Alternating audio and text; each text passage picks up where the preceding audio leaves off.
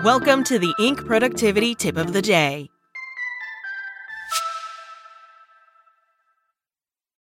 This episode is brought to you by Shopify. Whether you're selling a little or a lot, Shopify helps you do your thing, however you cha-ching. From the launch your online shop stage, all the way to the we just hit a million orders stage. No matter what stage you're in, Shopify's there to help you grow. Sign up for a one dollar per month trial period at shopify.com slash special offer, all lowercase. That's shopify.com slash special offer.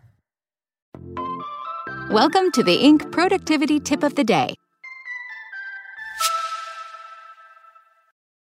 Today's tip, in bad times, prepare for the good, from Young Entrepreneur Council. An economic downturn means less consumer spending, and businesses inevitably feel the contraction. So it is only natural that they look to reduce expenses and cut costs when times get tough. And while this may seem like the smart thing to do when turnover decreases, businesses need to be cautious that they do not, in effect, freeze all spending, projects, and investments. Because although negative shifts in the economy are stressful, they do eventually end, and that is the most important thing to keep in mind.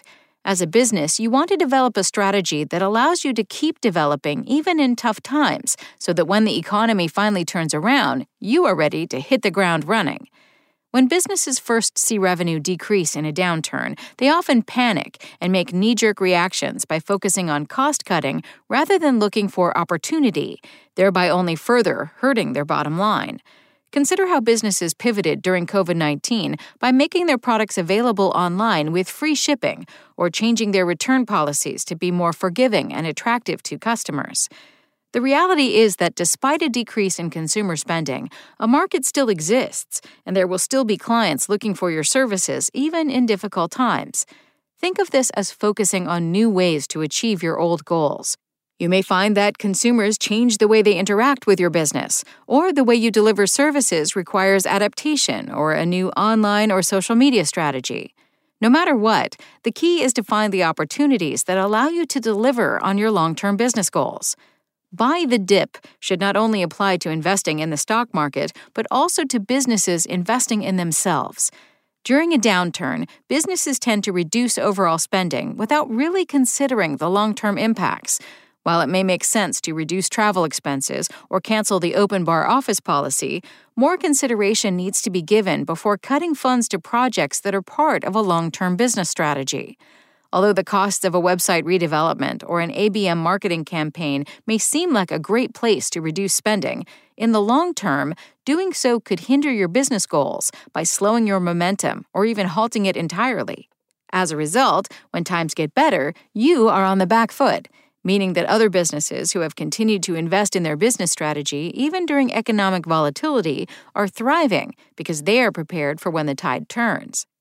It is difficult to maintain perspective when you're worried about keeping your business profitable, but focusing on client relationship management is one way to keep yourself level-headed and focused. Whether you provide a product or a service, if you have a robust long-term business plan, which you should, then you know that clients are key to your success. Knowing who your target market is and what their needs are is key here. When times get tough, these needs may decrease, but they will inevitably rebound, which is why it is important to focus on client engagement. Normally, we consider a transaction our primary form of client engagement, but when consumers are not actively spending, we need to stay on their radar so that when they are planning on spending, they will turn to us.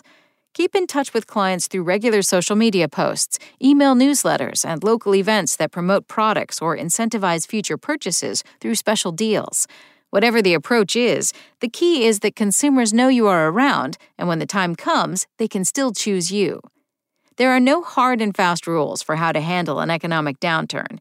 Each business is different and will need its own unique strategy for handling periods of decreased profitability. This is why being flexible is so important when times get tough. Focusing on long-term business goals will help keep your business focused and help it survive. Look for the opportunity in adversity and make adjustments to your business model accordingly. Do cut costs, but keep investing in projects and strategies that can set you up for long-term success beyond the bad times. And when in doubt, bring your focus back to client engagement and ensure that when they start spending again, it will be with you. That's it from Incorporated. Check back weekday mornings at six a.m. Eastern for more tips. Spoken Layer. Want to learn how you can make smarter decisions with your money? Well, I've got the podcast for you. I'm Sean Piles, and I host NerdWallet's Smart Money Podcast.